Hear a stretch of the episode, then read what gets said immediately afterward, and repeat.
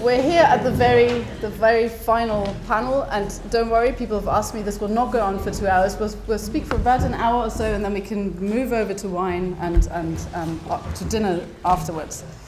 So there's so many different strands um, uh, which one could follow up, and it's impossible to do that justice. So this is not a summing up panel, um, because we couldn't do that, uh, but just to think about two sets of questions. One is about endings, which follows on from our early discussion about chronology, periodization. So, what, at what point, how did the Cold War in fact ever end? Uh, uh, several people have talked about the winners of the Cold War. The Cold War was won. This is perhaps the starting point for, for this um, conversation now. Um, it also touches on an earlier conversation about nostalgia by, by Jussi and various people who mentioned it. And it, I guess it makes sense also in the, in the context of the welfare states final discussion of this idea that um, uh, both uh, in East and West states saw massively increased um, social expenditure. So they were clear winners of the Cold War in, a, in, a, in effect, which is kind of the average citizen. And so, since the end of the Cold War, that has stopped. So there's a certain nostalgia for this for the social security of that of the Cold War era as well, perhaps. Uh, and of course, the, the, the concern about the complexity and heterogeneity of current global um, uh, political and economic um, uh, uh, the landscape, where it's very hard to find the, the, the, the, immediate allies and enemies. So that's one set of questions. And then we, we're very keen to connect that, if at all possible, to the question of um, afterlives, particularly in the very practical sense. We after all this talk, we can say, so what?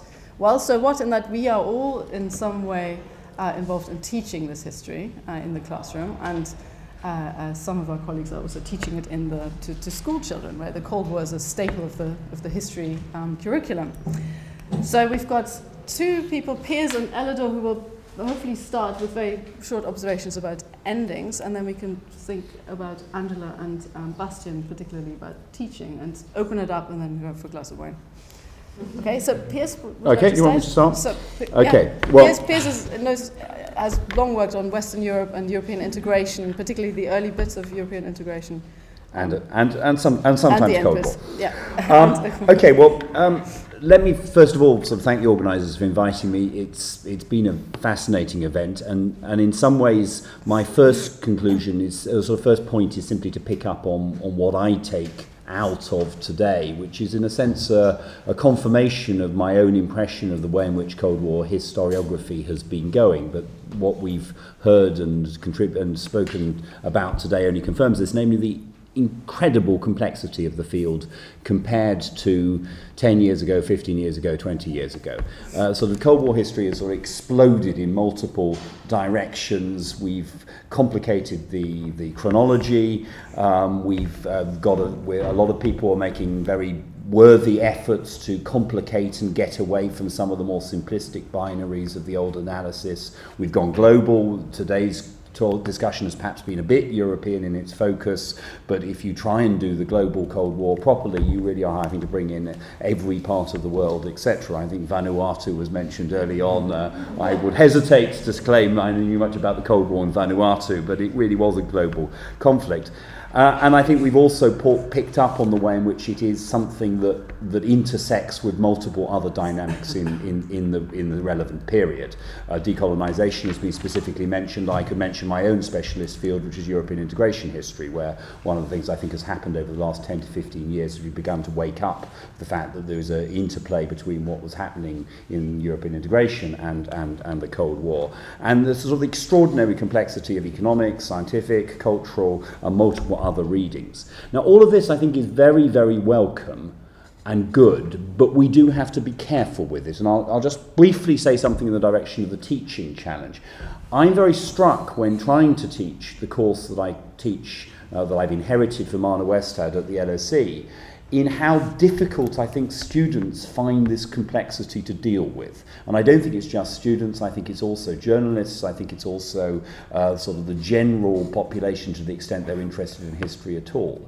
In a sense, the old Cold War was easy to understand. It was two countries, two ideologies, one against another. It was, it was, a, it was a binary, it was relatively easy to grasp.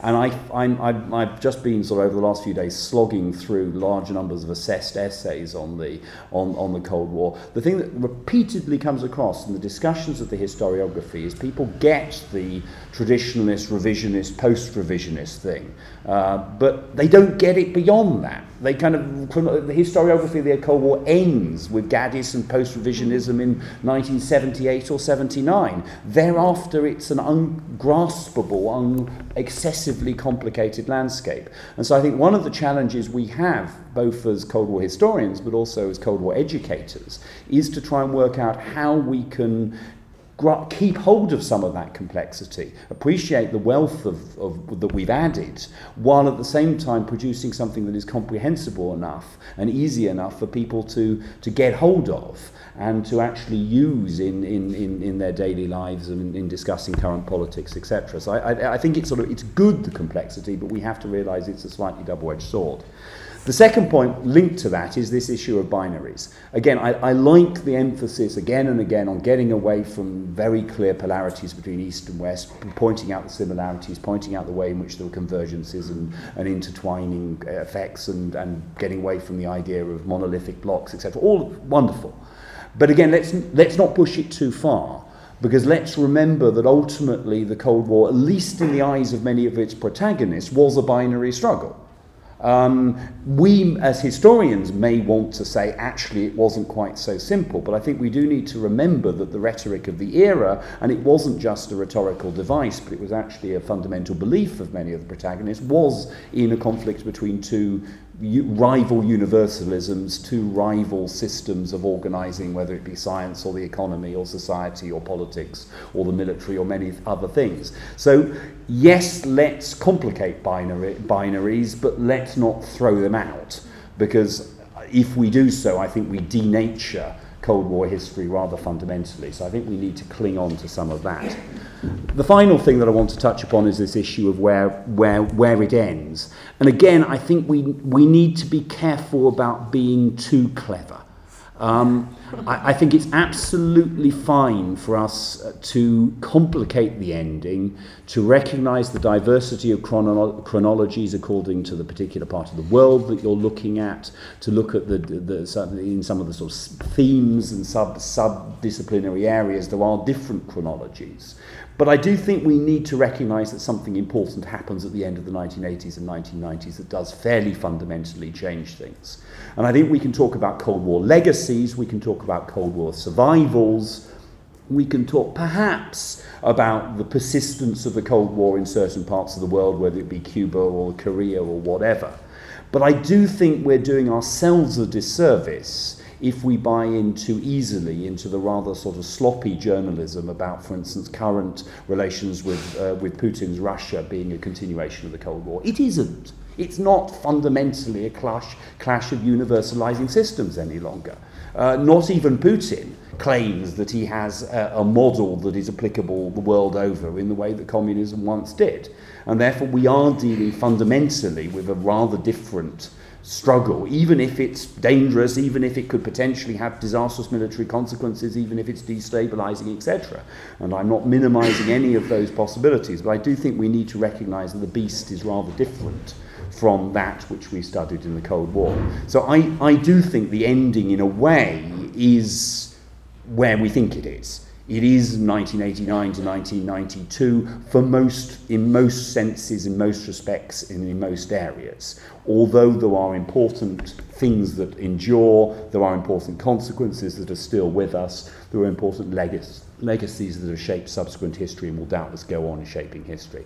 But let's not, let's not throw the baby out with the bathwater and in our search for complexity end up turning what has the advantage as a historical subject of now being a closed period um, into an open period again. It isn't.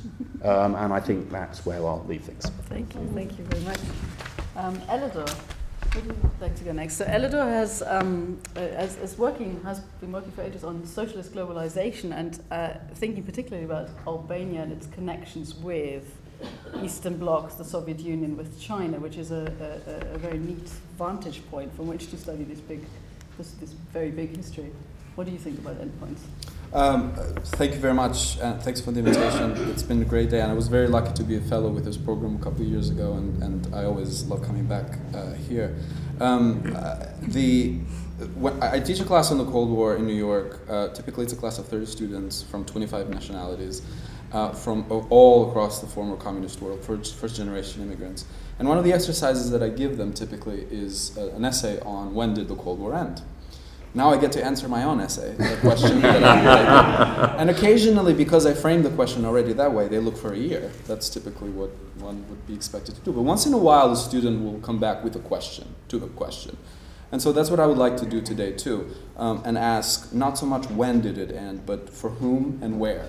Um, and just to, uh, and hopefully not be too clever, I very much agree with Piers that the, there's something fundamentally changes in the international system. There's no point in denying it. The international system that emerges after 1991 is very different. Uh, and, and so, with the, with the ongoing events in Ukraine, there's been a tendency to read editorial after editorial about how the Cold War never ended. But the reality is that the, this international system that emerged in the 1990s was very different, and it was bound perhaps to be unstable uh, uh, Russia was not going to sort of go quietly, uh, just just and and and, and as it, as the collapse of the Soviet Union was experienced in Russia. So, but the year 1989, the fact of the matter is that it did not mean much for some people in the former communist world. It certainly did not mean anything for, for people living in Albania. It didn't mean much for people living in North Korea. It didn't mean much in some of these some of these uh, places where either there was no transition out or it played out rather differently.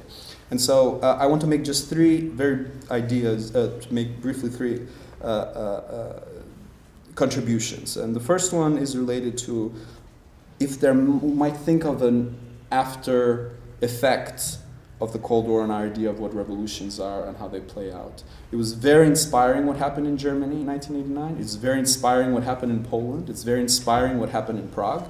But I think that there's been a tendency in the literature to build a bit, uh, myth around the idea of people taking to the streets and bringing down authoritarian rulers. And we saw a little bit of a playback of that with the Arab Spring.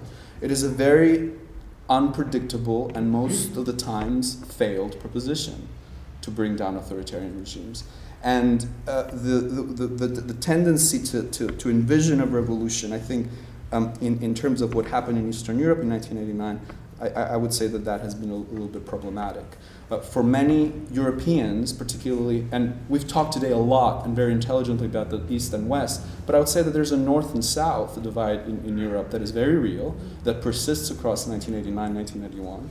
And for many Europeans, uh, the end of the Cold War was just continuity in different forms of exclusion. Just the ability to leave one country, for instance, something that people in the Balkan could not take for granted, many of them still cannot. Uh, visa regimes, uh, uh, mass migration of hundreds of thousands of Albanians towards places like Italy and Greece, a kind of a preview of what we're seeing these days with mass migrations across the Mediterranean. So uh, there was still isolation, even after 1989 and even after 1991 uh, for, for, for many people uh, in, this, you know, in certain parts of, of the continent. Secondly, uh, it is often said, we hear that the Cold War ended with a whimper and not a bang. True enough, that end could have been a lot more destructive and earth shattering than it was. But for some people, I would say that actually the early 90s were absolutely traumatic. Uh, if you were living in Yugoslavia, your whole world collapsed. Uh, if you, you, you lost your sense of what your reality was over, over a series of years. And in the literature, sometimes we tend to bracket that story. We tend to make it into a local story, it's a regional story, it's something to, having to do with Yugoslavia. And whatever happens in the Balkans is somehow not no bearing uh, to the world around it. But looking back today, it actually the, the, the, the, a, lot of the rhetoric and the nationalism and then and the anti-Muslim, anti-Albanian or Bosniak uh, sentiment in the early 90s it seems like a warning more than, a, more than something of the past. And third and final, uh, it seems to me that the Cold War also has shaped our understanding of the whole democracy building and democracy promotion uh, industry. Um, the way that we think about uh, what goes into building a democracy, the fact that we rank countries based on freedom, that we have measurable indexes for freedom, that we, we rank countries as, as if they're singles on charts. Uh, this kind of stuff endures, endures in the policy world, it endures in academia, it endures in thinking about uh, how, what democracy is and how it can be it can be thought. A cynic would say that having a Cold War live also works for academics because it brings in money, it brings in funding, it fills our classes with students. And so a cynic would say that actually people do want to, to, to, to, to keep talking about the Cold War in many ways. But I do think that uh, in terms of how we think about democracies, in terms of how we think about democratization, democracy promotion, all of those very real and very current uh, problems uh, certainly have been shaped, if not directly uh, by the Cold War, certainly by the post Cold War world. So I will stop there and then uh, we can talk more during the question and answer. Mm. Thank you, thank you very much. And then, should we have two sets of comments on teaching? Um, Angela, would you like to go first? Okay. So, Angela Neilson Nagy is, a, is a, a, an MA student here at Birkbeck. Uh, she's also a history teacher in Blackheath High School and thinking a lot about the GCSE curriculum and how the Cold War features in that. Okay, um, yes, so I um, teach a GCSE model, module um, and it is from 1943 to 1991. Um, and, and it's one part of um, four different modules that they do over a two year period. And they will be doing this in year 11, which is their second year of their GCSE uh, what they would have competed before. This is a component on Russia, for example, so they have a greater understanding of uh, some of the complexities. Um, it is a topic that students really enjoy doing. I teach in a girls' school, an all-girls school, um, and it's something that they do enjoy and get a lot out of. Um, so that's important, and that's probably why many people want to go on and, and study it further. Um, they also, I think, see the connections between what's going on now. So it seems quite contemporary, and they can they can understand a lot more of it. Where some of the other history, they Russian history, they find very difficult. Um, uh, so they, they find this much uh, many connections that they can make between um, in, between it. Uh, in terms of some of the things we talked about today, uh, we I do it's taught in terms of periodization. So starting in 1943, so it's looking at the Grand Alliance and how that shifts over to the, the Cold War. So that's our starting point. Um, and then our next sort of development is, is actually looking at Germany as uh, the key, kicking off it, of the um, the whole process. Um, and in particular, we're looking at a sort of American aggressive policy. That's the way it's come across in our text. So, for the first time, a lot of students are, are having to change their mindset because they come in with a mindset that it's also the Soviet Union's fault, um, which I think is quite interesting because they are not as old as I am, so they haven't lived through as much of, of, of being through the Cold War, such, um, but they still have that mindset that the Soviet Union is, is bad and wrong and we're, and we're the aggressors. So it's quite interesting when you start putting different ideas in front of them, they start to change their mind. So once you've done that, you can start looking at um, the concept of who is to blame for the start of the Cold War. And then suddenly they can begin to shift and see that, um, yes, or maybe it's, it's not just the Soviet Union, it's uh, what has America done to, to um, have this occur. Um, some of the other things we talked about today, which is I think the, that was all the starting bit, the middle period about um, decolonization and its impact, we, we don't study that, and I think that's something that's missing. Um, so it's very much about the relationship between America and uh, between uh, um, Russia, uh, the Soviet Union. Uh, the middle period, we look at crises, so the one in Berlin, for example, Cuba and Czechoslovakia. Um, so I think that's actually something that's missing, is to see the impact. Uh, uh, I think it would really help students to understand a lot of what goes on in the world. So it's much about what happened in Europe, particularly, and what's happening in America. And Cuba is the only outside um, place that we look at. So that's something that I think is missing from the study. Uh, and then in terms of the ending, um, the way that we teach it is very much looking at the economic factors, the main reason for the ending of the Cold War, particularly uh, America's great spending on the um, on the Star Wars program, and um, and also from the point of view of Russia and the spending, overspending in Afghanistan, and uh, just maintaining its its empire. Such that's the way we look at it. Um, and then in terms of some of the exam questions that we do, a, a lot of it does make the students, so things like explain the relationship between America and the Soviet Union in the years 1979 to 1987. A lot of the conclusions that the students come to is often ideological. They, they see, maybe that's the way it's presented in the textbook, it is about the ideological difference that they see as the answer, whether that's right or wrong. That's for the academic. So that's what's being presented from the academics. Thank you. Thank you very much. And then suddenly, by the time they start their undergraduate degrees, they uh, go back to basics again, I think. So Bastian is teaching, uh, is, is a teaching assistant on the, on the big survey course at the LSE. Mhm. Um, and he's talking about that. Yep. Um, hi everyone. If you haven't seen me all day, that's because unfortunately I couldn't make it to the rest of the program. So I hope what I say will uh, in some way connect to the discussions you've been having um, uh, today. Um, thank you very much, Jessica, of course, for, for inviting me. I'll talk a little bit from, from just the experience of, of teaching um, this year the uh, our Cold War module, which is, as Piers mentioned, the um, old module designed by Arne Westad, so it's very much based on the Cambridge history of the Cold War, uh, which I'm sure most of you are familiar with. Um, as you'll know, it has this very, um, or relatively anyway, broad conception of the Cold War, um, so I think it actually already uh, incorporates some uh, aspects of what um, this wider, for instance, more globalized uh, Cold War history um, looks like. Um, I think one of the key concepts that we, we keep coming back to is, is the idea of intersection, um, the idea that the Cold War intersects with uh, decolonization, that it intersects with European integration, uh, that it intersects with developments in Latin America. Um, I appreciate hearing other people's um, ideas about that, but I think it, it works quite well because it gives a very clear, uh, a very clear visual image uh, and a very clear idea that there is something mixing here, um, but it's not uh, sort of melting together necessarily. Uh, you have these two things you can analyze separately, and you can analyze how they how they cross over.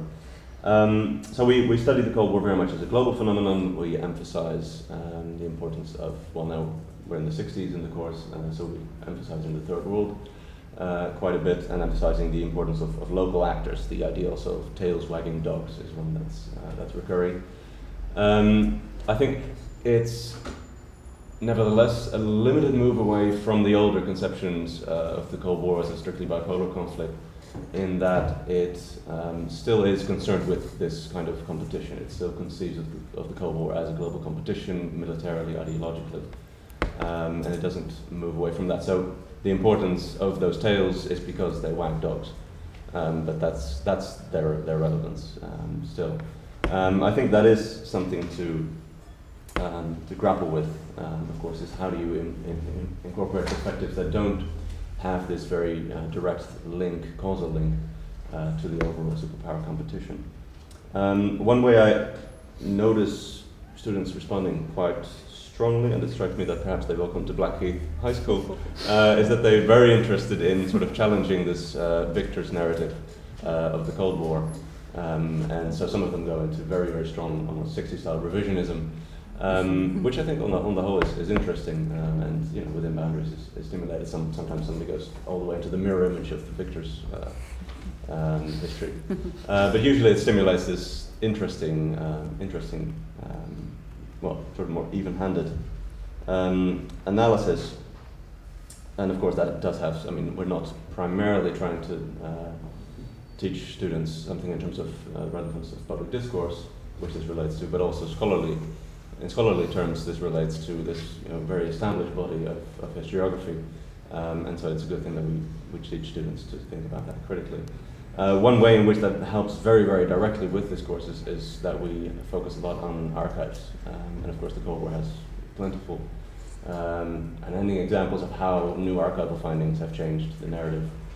Um, that does present us with one dilemma, I think, which would maybe interesting, maybe be interesting to talk about, um, which is that on the one hand, you've got this way of, of structuring a class, really, um, that you know, there's the established literature, say on the start of the Cold War, about uh, the orthodox position, the revisionist, post-revisionist position. Um, and then you can relate to newer findings and say, okay, well, so these old perspectives need to be revised in such and such a way.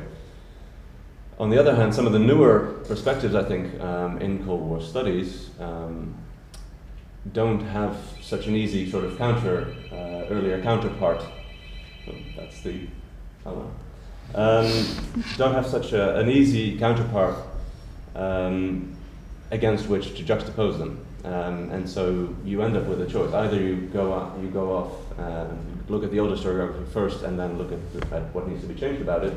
That's about the length of a week of a week's you know, class on the particular topic. Or you go into these newer perspectives. I, I, I would be curious to hear anybody who has a way of combining those two things because it strikes me as something that's uh, that's rather hard to do. You could, of course, do that. You could just go away from the older literature and give a new narrative based on newer insights on, say, uh, more cultural or social perspectives, uh, gender. Um, but I, it would be hard, I think, to couple that with the existing historiography, just because those questions, in some sense, are new. There's not that much on it in the older historiography. Um, well, I think I'll, I'll leave it at that and we can discuss more. Thank you very much. Right, so the, the floor is open, really. Um, uh, I guess one area we can, we can talk about in particular is that the, the, the day has shown, just as Piers says, the wonderful complexity of um, recent Cold War scholarship. Um, we're talking about histories in the plural. We've broken down ideas of monolithic blocks and yet what do we do? How do we teach this complexity in a way that um, makes sense to students? And what master narratives if any um, can we use? Uh, there's lots of ideas. So Sandrine and Anne for a start and, and Iris and then yeah. No it's just, it's just a question. I mean I, I, I don't teach the Cold War as a topic myself but I teach what I call Eastern uh, Europe between East and West so I teach the Cold War within this, uh, you know, more longue-durée perspective, uh, Europe between East and West. So it brings me in a way to put this Cold War in a completely different setting, like, for example, uh, developed and backward Europe and so on and so forth. So it forces me and the students to look at it in a different way because we come from the history. I mean, we are not we, we don't begin uh, with the Cold War itself, but we begin with Europe, and, and, and that's why we we, we also use your article yes. And um, and uh, so that's the first thing. And the second thing, because we have the archives of the international organization not very far, we go there and uh, one international organization is interesting about the Cold War, the Economic Commission for Europe. And then, you know, I got this very interesting question from one student because I select always, you know, some files and so on. And uh, who told me, you know, uh, I don't understand because uh, there is no Cold War. It was a fight between 1947 and 1949. Really, the, the time when the international organization really very deeply resisted the Cold War. They didn't want the Cold War. So, and it, it, was looking at its file, it was a, an exchange of letters between Rostow and, uh, and, um, and Myrdal. And they were, you know, doing their usual stuff like before, like uh, we exchange uh, goods between, uh, we want to exchange, we want to set up a, a, a good exchange between Poland and, and Germany on uh, coal and so on and so forth. And it was interesting to have this question. There is no Cold War. It's what he told me. So there is a way of pushing them to ask questions which are unexpected in giving them some documents and to bring them to, to think about, about that. So we don't have to teach that, this complexity. Unless we have to teach a course on the Cold War. yeah. some of us do. And yeah, if you teach a course, maybe, yeah. Thank you very much. I, I was fascinated to hear how our subject is being taught at GCSE. I think it's a real eye-opener. Um, I've got, I mean, I'm, I'm struck by the fact that you obviously have a hand in designing the curriculum and it's not handed down to you. No, it is handed down to us. yeah. yeah, it is, yeah. So you have some flexibility, but in terms of what my interpretation of it. Yes, exactly. yes. But I was thinking, do you get a chance, for example, to show them any primary sources?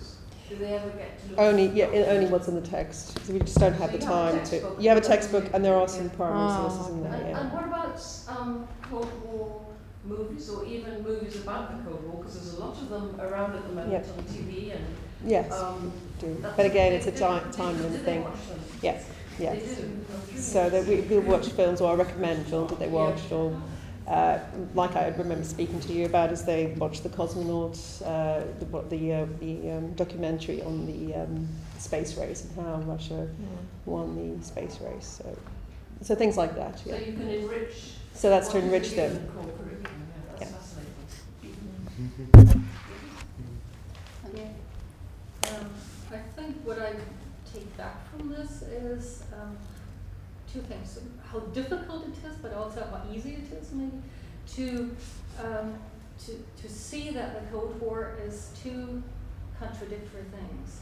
I mean, on the one hand, I, I agree completely with what you say that we shouldn't lose sight of the way that it was central and really dominated world politics and was, you know, there were there were at least two times during the Cuban Missile Crisis and again in 1982 where it could have easily turned into a hot war, um, you know, with potentially catastrophic effects. And, and the fact that it didn't happen doesn't mean that it wasn't a real risk and that it wasn't, you know, serious for the world.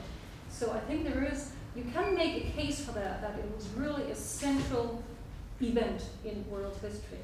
On the other hand, just by changing our perspective, you can sort of provincialize it too.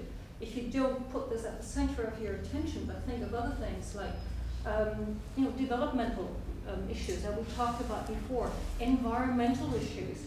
How do we as humanity appropriate resources, something that began before that continues afterwards? How do we um, talk about nationalism, um, talk about um, what have you, economic gender issues?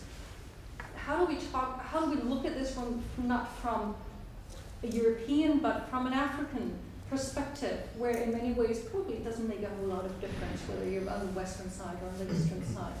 Um, so um, I, I'm not sure how you can do this in school, but with students, I think the take would be that depending on your perspective, it can be both. And you don't have one correct or wrong perspective. Um, you know, in the course of events, it can be both very central and, and it is. I had a related question. Uh, said that the students who teach are come from all over the world for an international group, and that's almost certainly true for all of you uh, teaching the Cold War. And I wondered uh, how that affects the way that you teach the subjects, and whether, I mean, we, we kind of, the, the way we're, we're maybe thinking is a model where we're, we've got this very complex, nuanced idea of the Cold War, and then there's a very static curriculum or public imagination which we're trying to force our complexity on. But I wonder if it's ever the case the other way around. The fact that uh, the students that you will teach as such an international group, do they, do you ever find them forcing complexity on your narratives, and do you ever find them doing what I was just talking about, which is maybe decentering or provincializing the way we think about Cold War? No, and this is a very good point also to, to throw back into the group because, of course, we've been talking about Anglo American teaching here at the front, but there's a lot of you based in a lot of different countries. Um, do you find that you teach it differently as you move to, to jobs elsewhere in new countries? Do you think that the, the, the Cold War is being taught, or you, you are expected to teach it in different terms? Dora, you had the question. Yeah, I'm just, uh, uh, really, I'm just feeling very pessimistic today, but um, um, uh, it, it's, it's, it's one, yes, it's, it's I, I, conform to the cultural stereotypes, but, but, uh, but I mean, I mean, I, I completely see, see your point, Piers, about, about how, you know, to what level of complexity can we convey without, you know, falling apart, but, but also, you know, like the Cold War was everywhere, and I think it still is everywhere, whether we call it the legacy, whether we call it a continuing um, uh, Cold War, and and we can you know convey if su- we can be successful in conveying a history of the Cold War in history classes, whether undergraduate or, or high school.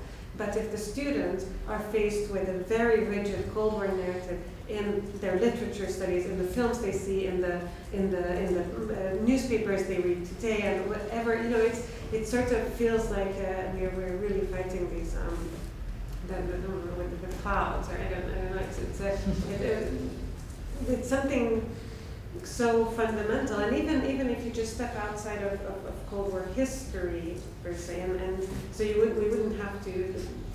I think we're all on the same page here of, how, of the complexities of the Cold War, but, but w- people who are not uh, historians, who are not Cold War historians, m- might not think so critically because they are, you know, they, they're not aware of these conversations and so on. So it just sort of sneaks in and gets unquestioned and uncontested. So that's that's my concern. That of course we have to start somewhere, and this is a good place to start. But but but I think it's it's it's a much broader problem, and it's much more pervasive.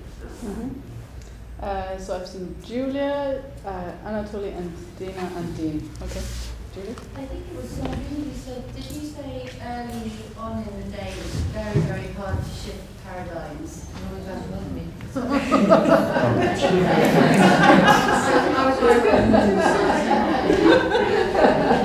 I was um, I'm relatively new to Cold War studies, so I haven't been in the field long enough to see paradigm shift. Could, could maybe um, one or more of you who have seen several trends come and go give an example of what has led, you know, what, what was it, was it books, was it, you know, what has led to a, a shift? I talking about I, I think, I, I think we, we've got educators here together, we're, we're interested in this meeting, I think, between um, uh, you know, postdoc, um, uh, late career researchers and um, what they're saying about the Cold War um, and what 14 and 15 and 16 year olds are, are learning about the Cold War. Essentially, there is, there is a gap. Um, but obviously, paradigms have shifted in Cold War studies. as Well, I think the paradigm that your students must be dealing with is that they were probably born in 2002, something like that. So as they're growing up and going to school, they're thinking about sort of post-imperial invasions of Iraq. Yeah, that's what Um, concerns me. So the Cold War is really history. It's, it's really old history.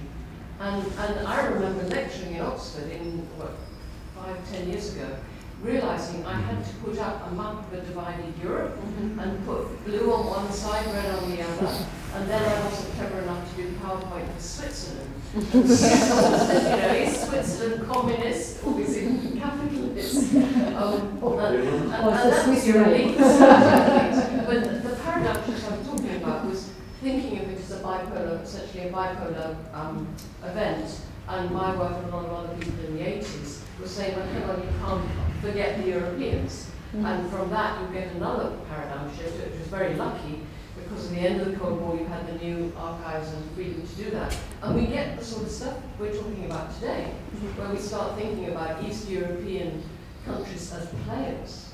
Now, that, that was just completely off label and off, off the limits early on.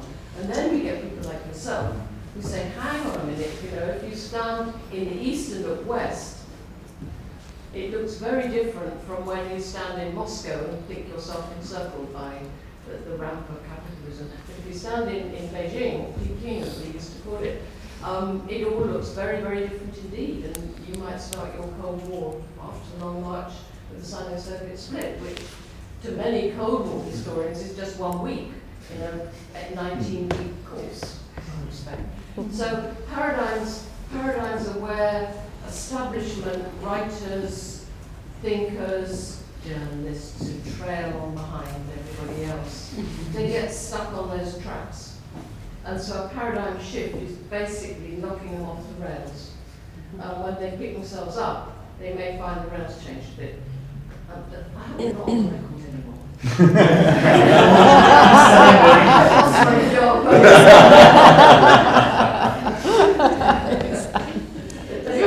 Yeah, but, but it, it, it does depend on a critical mass in, in the academy. eventually to get that shift. And so the intersections is, is on its way, to, I suspect, to a paradigm shift. But if it's intersections, it'll be like the European Union in its crises. It's one bloody crossroad after another. you stagger from intersection to intersection, crisis to crisis. Something will have to come out of that to make a, a new big paradigm and a new, excuse me, and a new narrative, in my view. But I may be wrong. Thank you. I don't know, I, I I get these vibrations of doom here. I, I think this is, first of all, that we have paradigm shifts, that we look at things differently. I think it's normal for history and it's good. I mean, that's part of what we're here for. So I, you know, it's, there's nothing to be gloomy about. I, I, I, I wasn't gloomy, I'm a bit Oh, tired. I'm sorry. Anatoly? I'm, I'm a bit tired too, so Coherent.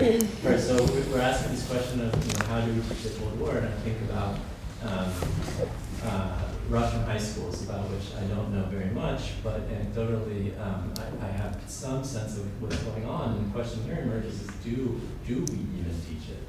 That is, um, uh, so if you return to ideology, I mean, I think it, it might be useful to, to, to think about, of course, um, high school and college curricula as a function of particular ideological, ideological projects. And in the Soviet Union, when I think about what is, and what I've learned anecdotally, or in, in post-Soviet Russia, what I've learned anecdotally, is, and please correct me if, if, if, I'm, if, I'm wrong about this, but that there isn't a curriculum that is on the Cold War. That is, the story that is told, especially about the end of um, the Soviet period, is one of you know, some kind of disaster. It, it, it, it's, it, it's more or less a disaster. It's a, it's a complicated story, but it's, it's certainly not, um, uh, it's certainly, I, my sense is that it doesn't resemble the narratives that are most likely presented um, in, in, in um, Anglo-American high schools or Anglo-American universities.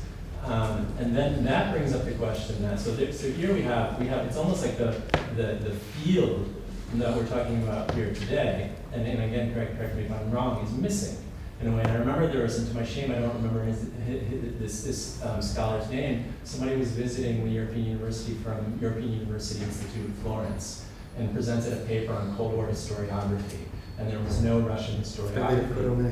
Yeah, there was no Russian, uh, there was no Russian historiography in, in, in there. And I asked him, not as a reproach, but, but you know, how do Russians fit into this? Like, well, I'm not really aware of any of them. So, uh, who are, who are, you know, can you tell me something about that? And I, but, you know, I, I, I don't work nominally on the Cold War, so, so, um, so I couldn't. So that was interesting to me, but then it also comes back to, very quickly, it comes back to this issue. I agree with Piers that today that we were talking about the Cold War as um, almost kind of very much on a structural level um, uh, and trying to complicate these binaries. But for people on the ground, um, there were very much these binaries. And then that led me to, to think in the context of how differently things are presumably taught today, um, how basic Cold War phenomena um, and basic Cold War and um, zeitgeists are different in the different places. I mean, for, for, for instance, as far as I know, and again, correct me if I'm wrong, the Cuban Mi- Missile Crisis was a much bigger deal in the West than it was in the Soviet Union. In, in terms of public culture, the, um, the, um, this idea of nuclear, nuclear apocalypse um, did not have the same cultural um, legs in the, in, in the Soviet context as it did in the West because of, a, because of an enduring belief, uh, an enduring attachment to, to science. So um, these are just some, some, some thoughts that, that, that came out well. Thank you. Dean? Yes, I've taught um, courses on the culture and the Cold War in uh, the US and in Austria, and it's very interesting. I, so basically, you know, I show them films, we talk about the Olympics, we talk about music a lot. Um, and in the US, um, I found students very critical of US policy. Um, and then you have the odd student from a Cuban family who's very anti-communist. you encounter that. But I think it was, um, it's been much more interesting in Austria because the Austrian education system or the way Austrians uh, see themselves in Europe and have seen themselves historically in the post-war period in Europe, it, it's very much missing in their um, official national historiography. And for example, if I have a class of 20 students and I ask the students, okay, who has been to Bratislava, because I think I'll take them on an excursion and show them some socialist era architecture and things like that, two out of 20 put their hands up. And I say to them, guys, I'm from Australia and I've been there 20 times. and you who are Austrians can't even, you know, cross the border by bike, car, boat. There are so many ways these days. A border that was, you know, 25 years ago, you couldn't cross without, you know, special permission and it was militarized and so on. And I think there is just something cultural, you know, I spoke about this earlier, this idea of these Slavic neighbors and so on, th- there's still this, um, even among amongst the younger generation, they still don't feel some connection um, to these neighbors, Hungarians, the Slovaks, and so on. The Slovaks and Hungarians more because they're coming to Vienna to, to work en masse. but um, in Austria, in its education system, this is missing a lot, so you already have to challenge a lot of stereotypes about the East and, and um, bring in a lot of different cultural examples from the countries close to them. Mm. Joe? Um, Sorry, Dina, Dina as well. Yeah, Joe, go, go. Yeah. I um I taught for a while as a teaching assistant in a high school um, before I was um, lecturing, and um, what struck me just about five years ago was how very much, just like Anna said, the the mindset of the the young kids say level had shifted, and in their head, the archetypal villain was Osama bin Laden. They were quite obsessed about about this, and I think it, you know it was in the games they played, the way they spoke to each other. And I, I don't know if the university curriculum kind of responded to how that's become so familiar and the core one has become so alien, maybe because it's kind of present students, what we used to. But I also get this other side of when they've been at university for a year and somebody showed them something by Chomsky and the work is very bad. So you're kind of dealing with both of those, um, both of those things. And I teach now on a global history of the Cold War, which I didn't create, but I'm kind of stuck with. Um, and I think it's an admirable idea.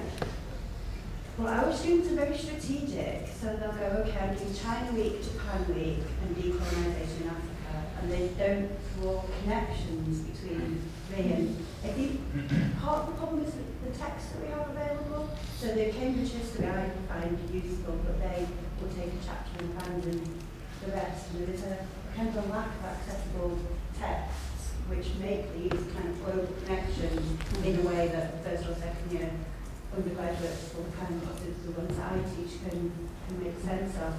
Um, and I thought recently that if I could get my hands on it and change it, one way of going at it would be to teach it through thematic sources. So have a couple of weeks, weeks which look at film and then a couple of weeks on graphic novels and a couple of weeks on newspapers and so on, but from different regions. I, I don't know, I'm just, I've been trying to think my way out of this, but, well, the last semester really. Um, Dina? Um, a bunch of sort of points. Um, picking up on Anatoly's comment that in, there's no Soviet historiography of the Cold War because for the Soviets, the Cold War was an American construct. Um, and that's, in as much as it figures in, say, cartoons and Krokodil and whatnot, it's, it's kind of this like term that Americans invented. There really is no Cold War there. Uh, and again, in my own work, for the Soviets, kind of the pinnacle of the Cold War is the malignant report in American press about the Soviet Union, but the Soviets don't see themselves as engaged in the Cold War.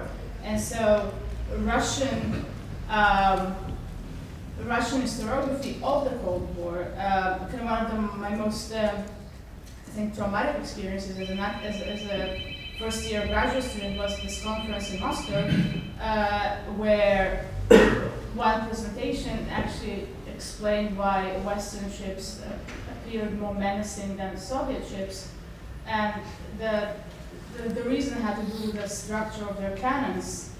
Um, you know, once one side had like 90 degree cannons, the other side had 45 degree cannons. I mean, there was a gender kind of imagery streaming from that uh, uh, these pictures, and no one picked on this, and, and, and that and, and that made me kind of really depressed. Um, and, and and I think it's, uh, Russian scholars. Uh, and I think I'm wondering, kind of also that kind of scholarship that has been discussed today uh, I could not but wonder where geographically it is produced today. I mean, we have a very beautiful international assembly here, uh, not so reluctant internationalists, uh, but uh, how many kind of, I mean, except Anatoly, how many Russia-based scholars do we have? Um, and so on. So it just it's worthwhile thinking kind of how is this period studied in different places.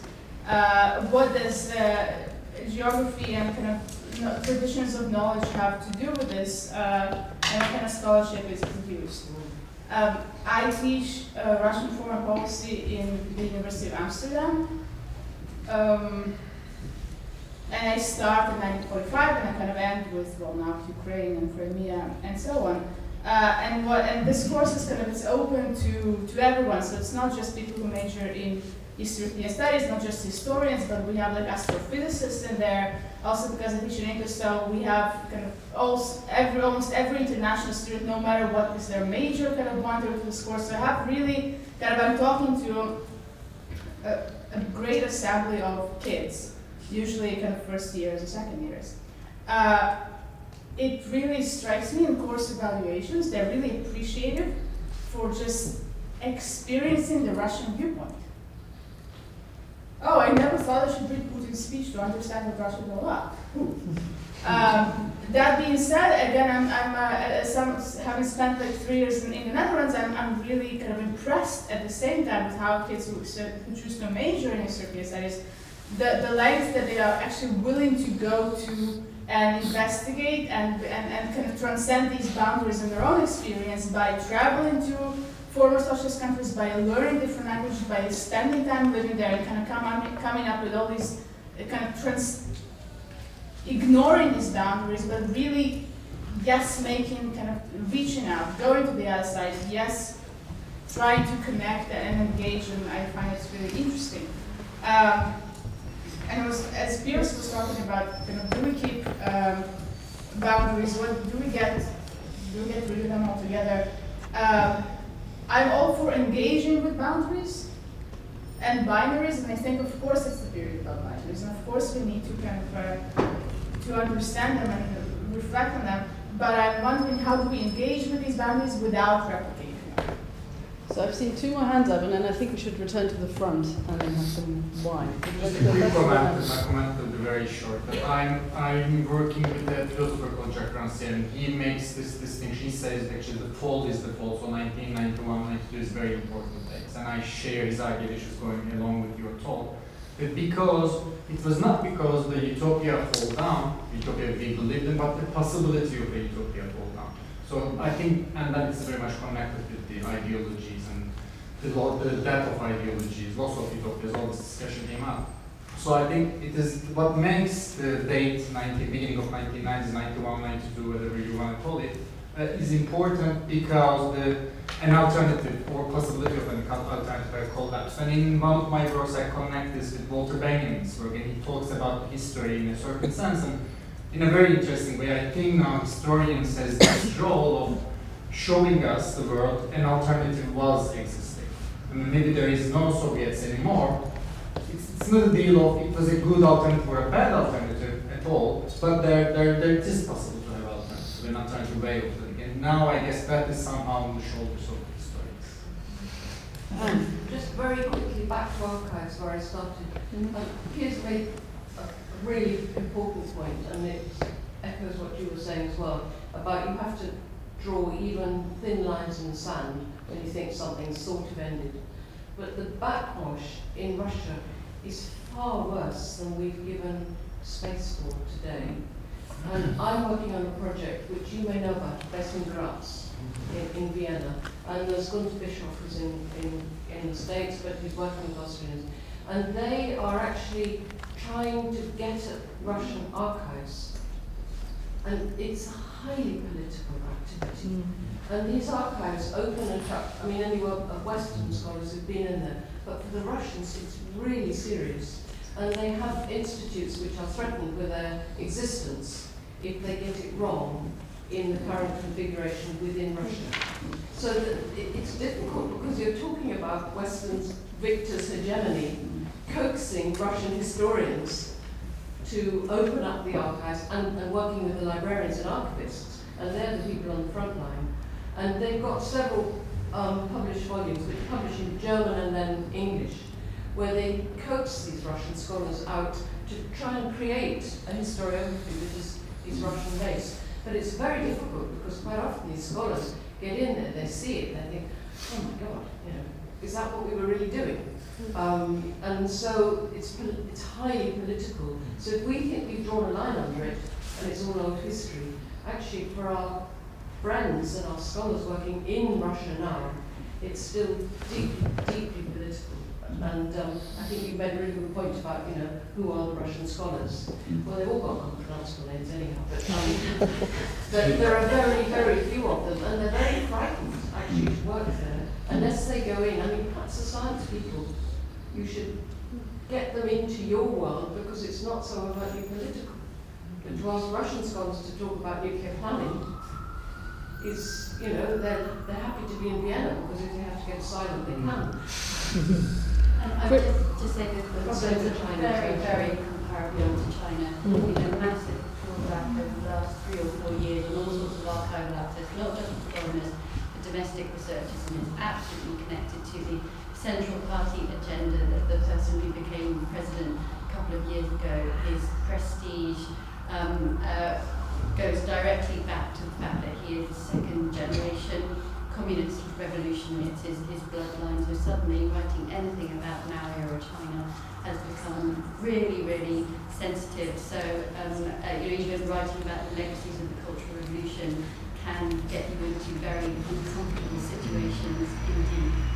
Mm-hmm. In, in Central Europe as well, there's huge conflicts between left and right mm-hmm. historians. And I know in, in Croatia now, for example, a historian has just become culture minister, and he's very anti-communist. So he, he prefers to focus, for example, on writing about the atrocities committed by communist forces against fascist forces at the end of the Second World War. So this does not bode well for the study of, of, of socialist Yugoslavia, but this is And also, common they, throughout they, the yeah, yeah, yeah, and then they closed the 1956 Institute in, in Hungary, and then, I mean, in Vienna, it's probably, it's probably more um, lovely to talk about what's going on in Hungary in terms of history, but it's, it's, it's very much. Um, Christy and Polly and Johanna, did you want to say I was, something? in, I was in Russia all last year. I was a postdoc in the Higher School of Economics, which is a little oasis in many ways.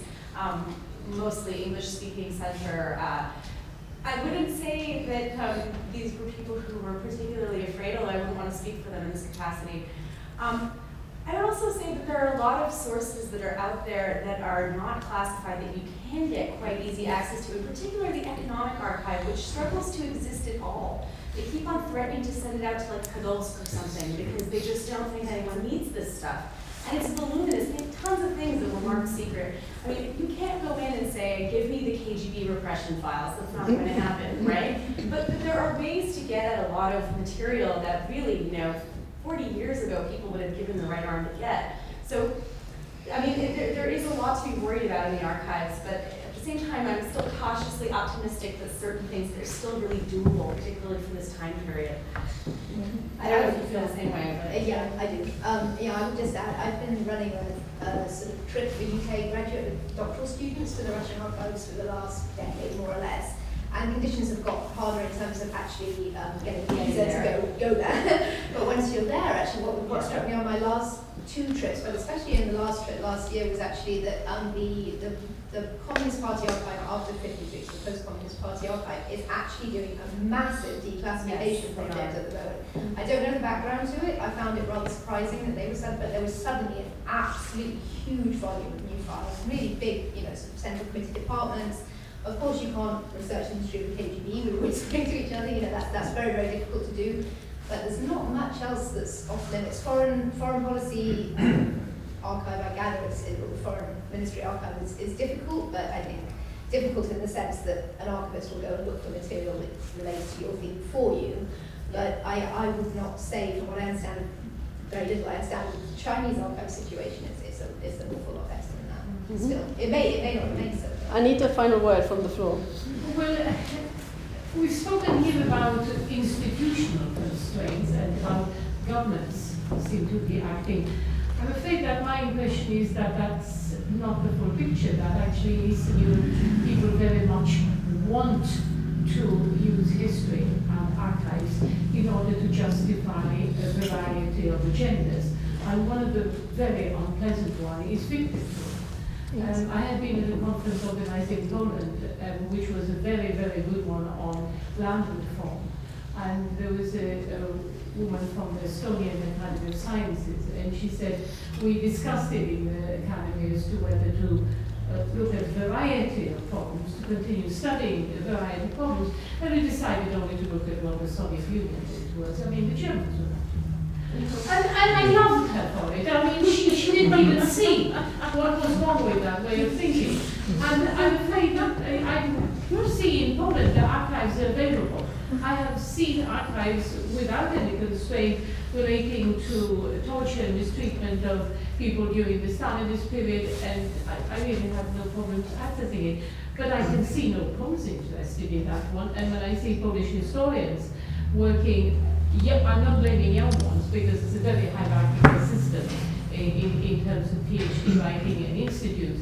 But what I can see is that there is this middle line, which is absolutely fallen hook, line, and sinker for the American line that had been previously peddled, which is Poland, the chosen nation, the victims, the Snyder type of, you know, bloodline stuff. And they love it, they follow it, they absolutely follow it. This, this validates it. You go to the British archives and you can see the pages where, on, on where you can see British documents for, relating to Sikorski's death are so deeply used because the, all the Poles want to do is find what what horrible things the Westerners did to us.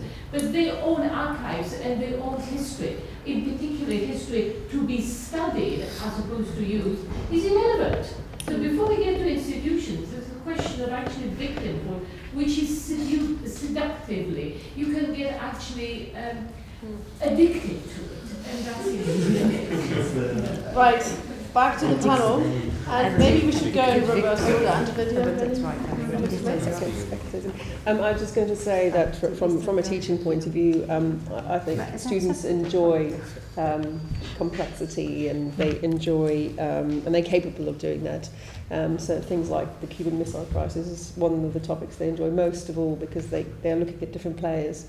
Um, and um, so from the point of view of the academics, it would be very useful for um, you to provide that filtering down to the textbook, but even just in terms of visual resources, because I think as a teacher, if you're searching what's the latest ideas on this, uh, just simply having some recordings of the latest ideas is useful because I, I know any other topic I look at and you, you, you find uh, an academic uh, who will, will show you very quickly that what is written in the textbook is way behind what they're talking about and different ideas. So in terms of what you could contribute is actually just simply nice clips and some of the latest ideas of that would be useful.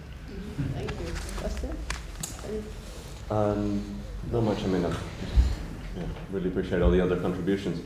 Um, yeah, and, and pointed out that now people um, haven't really lived through the Cold War anymore, and it actually means, I mean, on the one hand, it's great because you have more critical distance to it, but on the other hand, people just need to actually, need, even at the undergraduate level, need to spend quite a bit of time just getting the narrative um, down, even if there's contestation, obviously, about what the narrative might be. Um, and just about in- intersections and where, where that might be um, going, what that, what that paradigm um, might look like. I mean, it's always hard to say where what the next paradigm is going to be, impossible. Um, but one of the things that I think the uh, well, the competition to the Cambridge uh, handbook uh, tries to do, the Oxford handbook, um, is change, you know, pursue the concept of intersection uh, farther and actually place the Cold War more in the context of the 20th century. Um, it's one way of, of doing that, but you really end up teaching a whole different uh, course. You teach up, end up teaching the Cold War as part of 20th century history.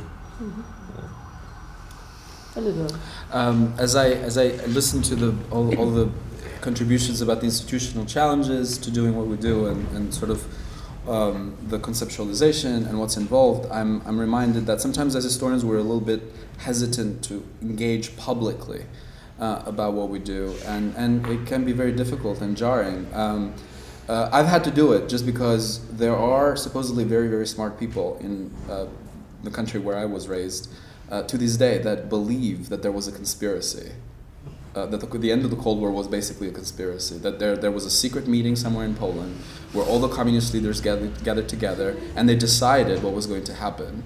And, and they keep, and, and very, very smart people who should know better peddle this year after year, year after year, how it, it was conspiratorial. And as a historian, it can be very disheartening on the one level. But on the other level, it's kind of important to keep sort of engaged publicly with it because not that they're going to stop believing in conspiracies, but it, it's, it's, it's important, I think, to, to, to do engage publicly. And it, it, we do in the classrooms, but sometimes it's, it's necessary to kind of take it outside of the classroom and, and you know, fight a little bit. Mm-hmm. Uh, final, final thought just on the, the, the difficulty of getting the Russian historians involved. So this fits very much with my own experience. I'm, I'm a Western European specialist, but one of my other hats is I'm on the editorial board of Cold War History. And when that journal was set up, we deliberately sought out some Russian partners, and the idea was to try and make them very much an active part of the editorial board. That aspect of the journal has not worked. Um, I, I don't think we even list them as partners any longer, etc. Sort of the, the collaboration never really worked, and it did strike me that it, there are all sorts of institutional barriers that they were confronting, but there's a whole sort of series of different incentives in, in different university systems, etc., which meant that it was a very, very difficult collaboration. So I think it is one of the challenges that those trying to put, trying to create a truly global history of the Cold War face. That, that this is a this is a debate which is dominated very much by different, fortunately, Western historians, but they are mainly Western historians with a few other voices coming in, but it is still a very sort of Northern Hemisphere and largely Western debate, and, and that, that's, that's unfortunate, but that is where we are, um, and it's difficult to quickly uh, move away from that. I hope we do, but uh, it is a challenge. Thank you very much, everyone. Well, we've certainly got a lot to think about. We'll um, have a look at and listen to and edit this uh, podcast a little bit. We'll think about some ways in which to uh, take these conversations further. By, we'll be in touch with, with all the panelists. But thank you very, very much to everyone here. Thank you very, very much to everyone uh, in the audience. Uh, maybe the speakers deserve a round of applause.